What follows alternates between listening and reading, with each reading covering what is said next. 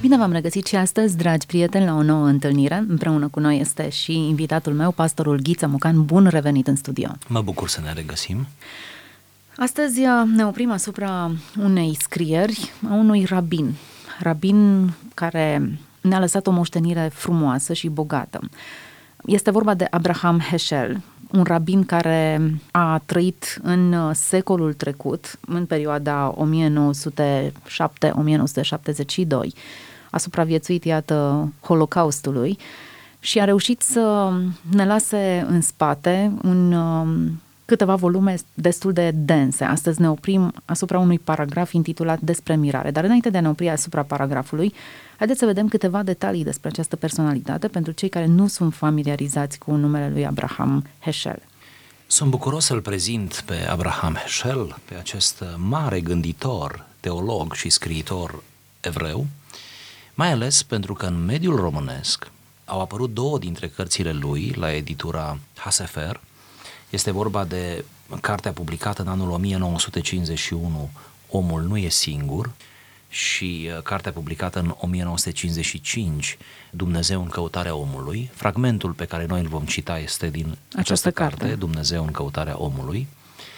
Carte în care, poate mai mult decât în celelalte, acest autor, specialist în uh, iudaism și în uh, filozofie iudaică, a reușit să descrie gândirea și paradigmele iudaismului.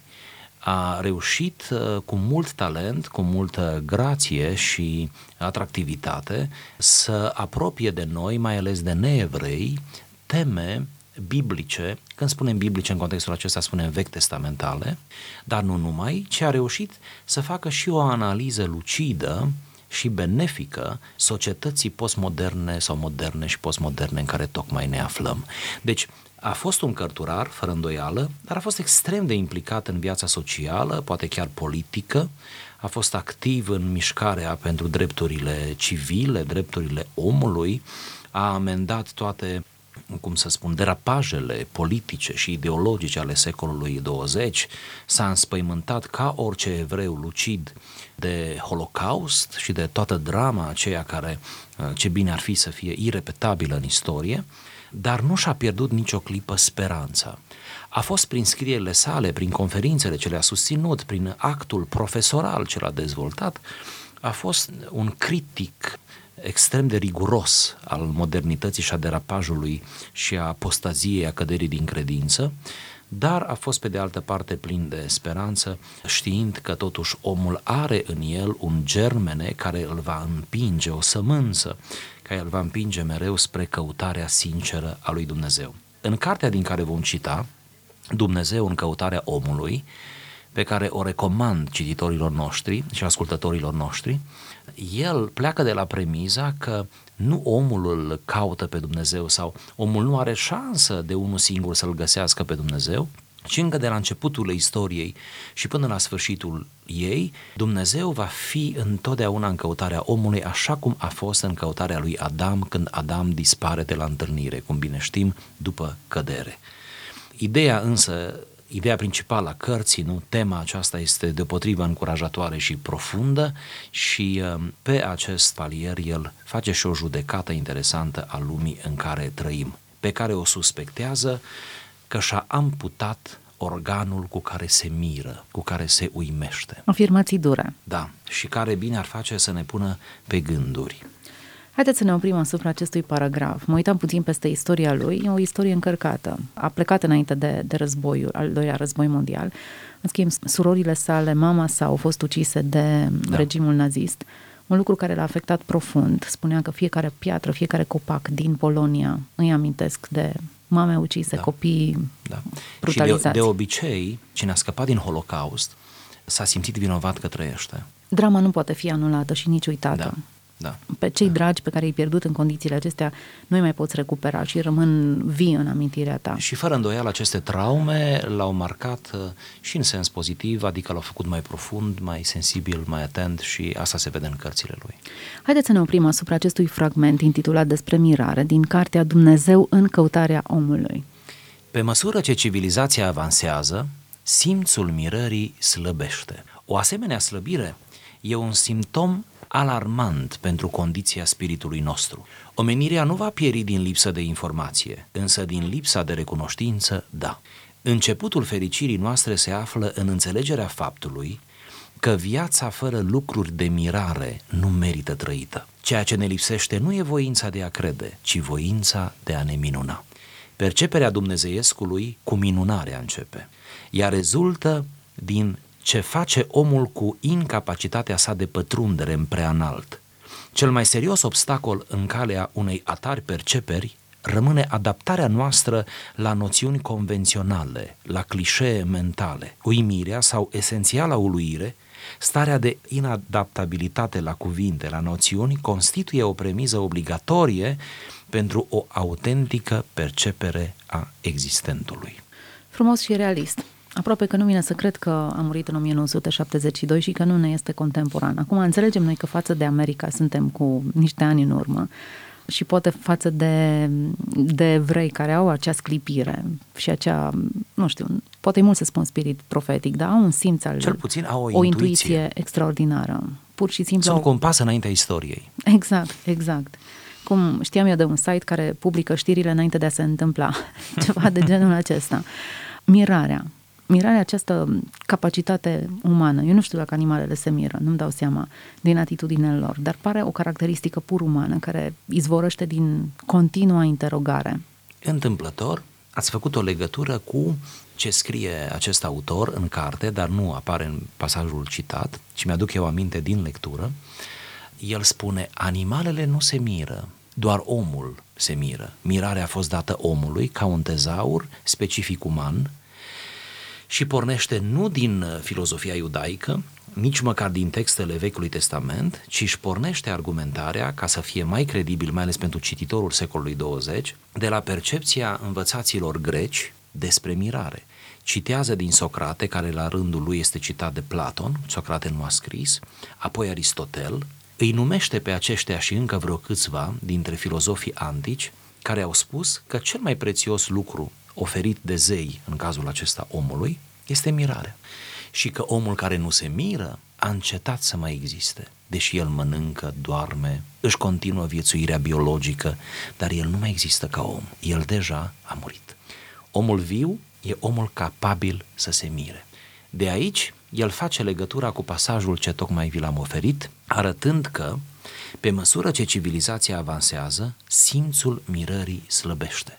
Pe măsură ce descoperim mai multe lucruri și știința este aliatul nostru, numărul 1, pe măsură ce aplicăm noi azi tehnologia ne însoțește și parcă ne ține companie și parcă își revendică această atot suficiență, nu? Că ne este îndeajuns, în mod paradoxal, pe măsură ce ne înconjurăm de obiecte, de mecanisme, de extensie ale trupului nostru, pe măsură ce ne aruncăm, plonjăm în rețele de socializare, în această libertate a exprimării și a relaționării și capacitatea de a intra în legătură cu semenii noștri, de fapt ne mirăm tot mai puțin, de fapt suntem tot mai impasibili, implacabili, tot mai lipsiți de sensibilitate. Nu mai tresărim în fața unui peisaj sau nu mai tresărim cum tresăream sau cum ar trebui să tresărim sacrul nu ne mai mișcă, durerea uneori nu ne mai atinge pentru că am devenit prea obișnuiți cu atâta informație de durere, de violență. Totul a intrat într-un soi de banalitate și simțul mirării slăbește. Și o asemenea slăbire este un simptom, spune el, alarmant pentru condiția spiritului nostru. Omenirea este încărcată de informație, dar nu mai are recunoștință și nu mai știe să trăiască uh, frumosul din lucruri, nu mai vede frumosul din lucruri. Această atitudine, acest derapaj, el îl vede în termeni apocaliptici aproape. Spune că odată ce omul a ajuns aici, el își riscă propria credință, pentru că relația cu Dumnezeu se poartă doar sub semnul mirării. Absența mirării e o împietrire, o osificare interioară. Nu mai rezonez cu absolut nimic. Până la urmă urmei, Imaginea mă duce înspre Valea Oaselor, dacă ar fi să citez un paragraf. Să rămânem în Vechiul Testament. Da, un paragraf uh, biblic osificat. Acum, cred că are foarte mult de-a face nu cu o împietrire intenționată, ci mai mult cu o stare care se instalează treptat, de care nici nu suntem conștienți. Generată uneori de mediu. Exact. Abundență informațională. Vorbeam puțin mai devreme. Faptul că suntem bombardați atât de mult, cu atât de multe informații pe care nu o mai putem procesa, nu mai putem înțelege, discerne, selecta, interpreta corect. Până la urmă duce la o desensibilizare sau o ignorare a lucrurilor cu adevărat importante. Auzi atât de multe încât nu mai auzi nimic. Vezi atât de multe încât nu mai observi ceea ce este evident. Devenim imuni. Imuni, exact. E un termen, un sinonim al stării de împietrire. Devenim imuni. Apoi, vis-a-vis de, de spiritualitate, avem, și din nou subliniez, cred că aici e o problemă serioasă, avem sentimentul că le știm. Sentimentul acesta al siguranței că ai, ai toate informațiile de care ai nevoie. Așa o marjă de, de eroare și-a luat omul postmodern care spune că adevărul e interpretabil, încât um, te gândești e interpretabil, dar ceea ce adevărul meu e adevărat. Adică chiar am aflat tot ce trebuia să știu, am închis ușa după mine și nu mă mai interesează. Și este un nonsens. Pentru că dacă totul este relativ, atunci și adevărul tău este relativ. Adică e un nonsens. Da, e o contradicție. E o contradicție, o contradicție în, da. în termeni. Dar până la urmă, urmei, cred că e o aroganță, o formă mai mult sau mai puțin evidentă de, de orgoliu și de mândrie. Absența mirării e exact orgoliu acesta că le știu pe toate. De aceea creștinismul se revendică nu prin asumare, prin uh, posedare a adevărului. Vedeți, termenul e periculos în sine, chiar și în sânul creștinismului eu posed adevărul, eu am ajuns să-l obțin adevărul, indiferent cum sună el. Verbele pe care le folosim sunt periculoase în sine, eu îl posed, eu am, eu am trăit, eu am acumulat, eu, da, în termen de a avea. Nu. Creștinismul în forul lui curat, dogmatic, autentic, istoric, dacă vreți, se revendică prin participare la adevăr. Eu particip la adevăr. Tot mai mult, sau așa ar trebui, tot mai mult eu uh, fac o mișcare spre absolut, spre adevăr și mă las copleșit sub mirajul acesta al adevărului, da? Și mă las tot mai mult atras de adevăr. Domnul Iisus Hristos folosește asta potrivit Evangheliei după Ioan, când spune că nimeni nu vine la mine dacă nu este atras de Tatăl. Această participare, această apropiere, să fii în preajma adevărului. Pe când noi am răsturnat lucrurile și am considerat că noi știm adevărul și, și faptul că știm, chiar verbul a ști, a cunoaște aici mi se pare riscant, ca să fiu sincer. Chiar verbul a ști. Pentru că dacă un pic meditez la a ști, la cât de, cât de cuprinzător și de tainic e verbul acesta, îți dai seama că de fapt nu știi mare lucru. Da? Nu știi mare lucru. Și atunci hai să nu mai discutăm despre credință în termeni posesivi a unei posesiuni, da? a unei acumulări, ceva pe care ai pus mâna și deja ai de ajuns și să discutăm mai degrabă în termenii unei căi, unei, unui itinerar, unui parcurs, unui, cum spuneau părinții biserici, urcuș spre Dumnezeu. Un continuu urcuș în procesul de îndumnezeire. Și e simplu, și biblic. Omul în condiția lui căzută este în stare de animalitate, adică seamănă cu animalul. De ce seamănă cu animalul? Nu fizic seamănă cu animalul ci seamănă din cauza că este dominat de instincte. Când omul e dominat de instincte, el este animalic, seamănă cu animalul.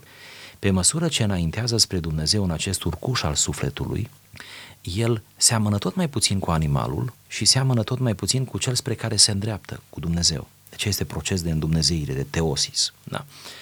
Cu cât se apropie mai mult de Dumnezeu în această evoluție și înaintare mistică, cu atâta omul este mai înnoit după chipul lui Dumnezeu și se înnoiește din zi în zi cum ne învățau apostolii.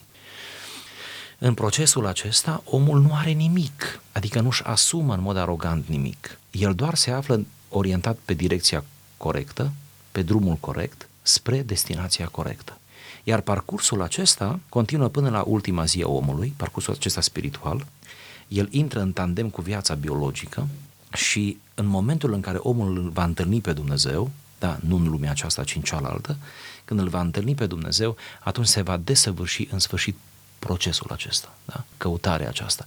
Și atunci, nici măcar atunci nu îl va avea pe Dumnezeu, nu îl va poseda pe Dumnezeu, ci spune, acolo va fi identificare, spune Apostolul Ioan, vom fi ca El, ne vom identifica. Acum semănăm cu El, asta e simplu, acum semănăm și bine e să semănăm cât mai mult, aproape să fim ușor de confundat. Atunci vom fi ca El, atunci ne vom identifica. Acum suntem, să folosim terminologia lui Pavel, de exemplu, acum suntem în Hristos, nu, prin Hristos, în Hristos, în chip mistic, Iar atunci când vom fi acolo la întâlnire, când ne vom întâlni cu El, când îl vom vedea, atunci nu vom mai fi în chip mistic în, în Hristos, ci atunci pur și simplu vom fi ca El, da, vom avea aceeași identitate. El va împărtăși cu noi identitatea Lui.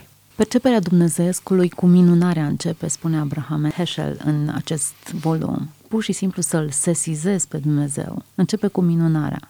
Până la urmă, urmei, această minunare nu e decât un exercițiu de, de a-L glorifica pe Dumnezeu. Îți dai seama de, de grandoarea sa. E începutul închinării. Exact. Începem să ne închinăm mirându-ne de cine, cât de mare, cât de bun, cum a putut să le pună pe toate cap la cap, ce ingenioase planuri, cât de creativ și așa mai departe. Lista continuă. Cunosc credincioși de diferite vârste, cunosc, care de când l-au întâlnit prima dată pe Dumnezeu, se miră în fiecare zi de Dumnezeu. Pentru mine oamenii aceștia mă inspiră, pentru mine sunt modele. Cum îl văd pe Dumnezeu în, în lucruri minore de peste zi. Gândiți-vă că sunt alții care trăiesc minuni, minuni spectaculoase și nu-L văd pe Dumnezeu. Văd coincidențe, văd... Măi, te mir ce explicații dau. Și alții în lucruri mărunte. Unii nu-L văd pe Dumnezeu nicăieri și alții îl văd peste tot pe Dumnezeu. Pentru că și este peste tot în spatele sigur, fiecare a unei sigur respirații pe care o mai Sigur. am, e, e Dumnezeu. În e spatele un miracol. fiecarei banalități. Da. Acolo Fiecare e banalitate e un miracol până la urmă. Sigur. Dacă am privit din perspectiva asta, viața ar avea o altă dinamică și alt curs pentru fiecare Și n-ar mai fi noi. apatie, n-ar mai fi monotonie, nu? Nici n-ar nu mai privi cum. o zi care seamănă cu cealaltă, pentru că nu seamănă, sau cum se spune, e același lucru, e o altă zi. Păi cred că tocmai aici e bătălia cea mai mare, la, la puterea noastră de a ne mira, de a ne lăsa captați, furați, seduși, dacă e vorba să vă citez, de acest peisaj magnific. Pentru că, uitându-te înspre Dumnezeu, nu ai cum să te plictisești. Pur și simplu, gustându-l, nu ai cum să nu fii fascinat de cât de, cât de extraordinar este. Or, uh, cred că tocmai acest lucru se încearcă să ni se sărăpească, capacitatea asta de a fi uimit de cine este Dumnezeu, ba mai mult, mutilarea imaginii cu o persoană plicticoasă, așa cum une, unele din programele noastre sunt, cu multă rutină, fără, fără dinamică. Dinamică nu în sensul unei viteze impuse, ci a unui puls. Viața are puls. Unul dintre motive, și asta este o idee care o promovez acum uh, uneori prin slujirea mea publică, pentru care am ajuns aici, îngăduiți-mi să vi-l spun, asta l-am pe inimă, e proaspăt. Este că am luat noțiunile frumoase din Scriptură de acolo de unde ne adăpăm. Am luat moralitatea de acolo care este corectă, legitimă, este pur și simplu seamănă cu Dumnezeu și am transformat mesajul într-un set de reguli, mai mult sau mai puțin cosmetizate și îl livrăm oamenilor prin comunitățile noastre, prin mesajul nostru, prin cântare, prin predicare, prin, îl livrăm, uneori fără să ne dăm seama oamenilor, dar îl livrăm în starea aceasta sintetică, cum să spun, redusă la esențe, în mod, în mod prost, în mod nefavorabil. Și când îi pui o dogmatică de fel, să o numim o dogmatică, că e un soi de dogmatică, da? moralizatoare, când o pui înaintea omului, omul se vede mic, se vede călcător de lege și omul se vede că nu poate împlini decât până pe la punctul 5 sau 6, dau așa un exemplu, după care l-ai pierdut, omul spune, eu nu mă pot califica, și tu îi spui că toate astea sunt importante. Și omul face un pas înapoi și nu se miră și nu se minunează. Și pentru că el nu se minunează, noi ne minunăm că de ce nu se minunează el? Și cum de nu este el încântat de tot ce am descris, că doar toate sunt din Biblie, subliniez, toate sunt din Biblie. Dar sunt rigori. Și noi punem rigorile, punem lista aceea înaintea omului, care toate zic. Și noi ne minunăm, doar versete din Biblie și doar noi ne simțim așa de bine când le citim. Asta e gradul de familiaritate. Uh-huh. Ei bine, care e problema de fapt? Nu cu ei, problema e cu noi care livrăm acest mesaj. Am desprins din narațiune, am desprins din poveste. Nu spun ficțiune, nu spun fiction, spun story, deci povestire. Deci am desprins toate astea, le-am cules, le-am scărmănat ca și lâna și am scos din poveste și le-o livrăm fără poveste. Ori fără poveste nu-i trebuie la nimeni. Fără narațiune nu-i trebuie la nimeni. Mintea noastră e narrativă. Fără narațiune, sentimentul mirării este imposibil.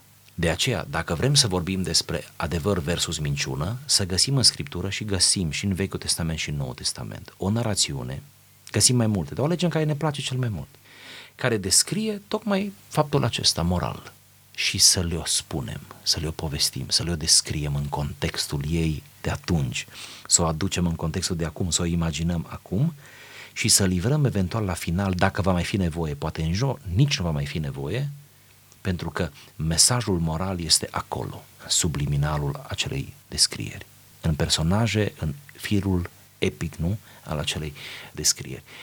Părerea mea este că am, am făcut această ruptură, fără să ne dăm seama, între poveste și normă. Noi trebuie să luăm repede normele înapoi și să le amestecăm în poveste. Uite așa, să le amestecăm. Și să le livrăm împreună, pentru că omul de azi nu mai este un analfabet. Omul de azi are percepția cât de cât antrenată asupra ideilor și asupra conceptelor și el va deduce mult mai bine, mult mai adevărat, mai autentic, va prelua, își va schimba viața, voința lui va fi afectată în momentul în care tu îi, îi pui scriptura ca poveste, îi o pui în față. Să nu învățăm să asculte povestea biblică, fie că o citește, dar să o asculte, să o, da? să se bucure de ea, să învățăm să o înțeleagă, să învățăm să o trăiască după aceea. Acum, adevărul e că Tema mea e că de multe ori prezentăm o interpretare a narațiunii, nu narațiunea în sine. Da. Dar interpretarea uneori e distorsionată, privită prin propria noastră grilă de valori și standarde. Domnul Isus da. era destul de supărat pe, pe farisei și le spunea Ați inventat pur și simplu legi pe care nici voi înși vă nu le puteți duce. Sigur. Poveri pe care nu le puteți duce. Pericolul percepte și rigorismului. Reguli. Rigorismul. Voi înși vă eșuați, dar le pretindeți altor oameni, în așa fel încât oamenii aceștia nu au nicio șansă să se apropie de Dumnezeu. Noi după 2000 de ani de creștinism riscăm aceeași, același, același terapaj. Uh-huh. Da, povestea e aceeași. Soluția ar fi reîntoarcerea la, la narațiune. Izbăvirea de, de noțiuni Iisus. convenționale, ca să cităm de aici, uh-huh și izbăvirea de clișee mentale. Soluția ar fi întoarcerea la narațiune, adică să încercăm să ajutăm pe oameni să-și uh, pulverizeze, să-și spargă tiparele din minte care i-au adus în starea asta. Ușor de zis, greu de făcut, pentru că da. cele mai multe clișee sunt atât de bine asimilate încât nici măcar nu le mai recunoaștem drept clișee. Le socotim parte din noi înșine. Poate confruntarea ar fi o bună soluție, confruntarea cu inteligență și cu zâmbet. Ei, aici războaie multe. Da, eu, eu Ne iubim clișeele, ne Sportul iubim acesta eu îl mai practic câteodată cu semenii mei. nu întotdeauna în mod reușit, dar uneori îi întreb ce înțelegi tu prin clișeul acesta și citesc clișeul. Și el se simte foarte descumpănit și nu știe cum să-mi explice și clișeul de fapt sună bine, dar că nu mai înseamnă nimic. Unul din domeniile în care observam că uimirea e o calitate esențială e domeniul familiei, al relațiilor. Cineva spunea că familiaritatea duce dispreț, adică încetezi să te mai uimești de cineva, de omul de lângă tine, să o cotești că îl știi suficient de bine. Chiar stăteam de vorbă cu soțul meu și îi spuneam că nu mai sunt fata cu care s-a căsătorit. Au trecut niște ani peste mine. Nu doar că fizic m-am maturizat sau m-am schimbat, dar emoțional, mental, din toate punctele de vedere, au avut loc niște schimbări, împreună ne-am schimbat și le-am metamorfozat. Însă, cred că nu pot spune niciodată că ai cunoscut suficient o persoană. Întotdeauna mai rămâne ceva de explorat. Întotdeauna, dincolo de ceea ce socotești că știi suficient de bine, există o lume, efectiv o lume întreagă pe care poți să o explorezi. Întotdeauna vor fi motive noi de uimire. Într-o persoană, corect, într-o persoană. Omul celălalt de lângă tine, nu? Omul reprezintă mereu un rezervor de motive de uimire. Da, omul te uimește. Câtă prospețime aduce lucrul acesta într-o relație? Pur și simplu recunoaștere, admiterea simplă a acestui fapt. Foarte multă. Poate că susține relația, aș, aș spune. Dar pentru asta trebuie să fii pregătit să vezi lucruri mici, uh-huh. să nu te mai aștepți la lucruri mari, în sensul cum a fost chiar la început când ai descoperit persoana aceea. Până la urmă e o chestiune de nuanță, de detalii, de, de detaliu, nu mai e nimic uh, grosomodo de cunoscut, ci uh, detalii, dar detaliile, nu e așa, fac diferența, Dumnezeu lucrează cu detalii, nu? Sincer să fiu, cred că sunt și lucruri de grosomodo. N-am mai fost niciodată mama unui adolescent. E un capitol total nou. Iar fiecare etapă pe care o percepem, reacționăm într-un mod surprinzător. Suntem, până la urma urmei și noi, dacă am stat să ne analizăm, ne dăm seama de multele surprize pe care, de care nu am știut că suntem în stare. Suntem ne lovesc, continuă schimbare. Ne lovesc tot felul de circumstanțe, dificile unele, foarte dure. Reacționăm uneori cum nu am anticipat. Să încetezi să te miri și să le socotești pe toate drept implicite e o dovadă de mare ignoranță. Da, și nu înveți lecțiile. Oamenii mari care eu am cunoscut, și mă gândesc că asta oricine poate spune, Oamenii mari erau niște copii sau sunt niște copii, niște copii mari, care se minunează de lucruri minore, mici, care, care se știu bucura de gesturi mici. Oamenii mari se știu bucura de gesturi mici. Așa este. Oamenii mici nu se știu bucura nici măcar de gesturile mari. Oamenii mari, eu, eu am surprins oameni mari care se bucură de un obiect, un obiect aparent fără valoare sau fără valoare intrinsecă. Asta se bucură și îl asociază și îți face o poveste întreagă de la obiectul acela. Cred că ați avut astfel de momente, eu am avut câteva în viață și îmi doresc să mai am. Când vizitez mai oameni în vârstă, când îi vizitez în habitatul lor, oameni în vârstă, dar mari, care au scris istorie la, la viața lor. Și întreb cine e în fotografie sau te minunezi de un obiect din pe peretele lui sau din... Pur și simplu, despre obiectul acela se vorbește toată vizita și îți leagă toată viața de arhetipul acela. Și fiecare lucru are o semnificație. Și aici ar mai fi, vedeți, în momentul în care ești capabil să te miri, deja ești capabil să citești semnificații. Nu te miri, treci pur și simplu ca vodă prin lobodă, cum se spune, nu, ca și gâsca prin apă, tu nu înțelegi nimic, tu nu... Și vedem și din aceștia, nu? Care nu înțeleg nimic. Poți să tuni lângă ei, să, să strigi, da? Nu înțeleg nimic, ei pur și simplu trec prin viață insensibil. Aproape că ar trebui să ne fie milă de ei. Bun, suntem la finalul acestei emisiuni în care am vorbit despre mirare și sperăm că i-am provocat pe ascultătorii noștri să-și caute prin cotloanele sufletului, să identifice zonele care ridică întrebări și să se lase purtați aceste întrebări. Pur și simplu să, să redescopere exercițiul uimirii, al mirării, în nenumărate domenii. O idee care ne-o transmite autorul în ultima parte a citatului este cea de adaptabilitate, să te adaptezi.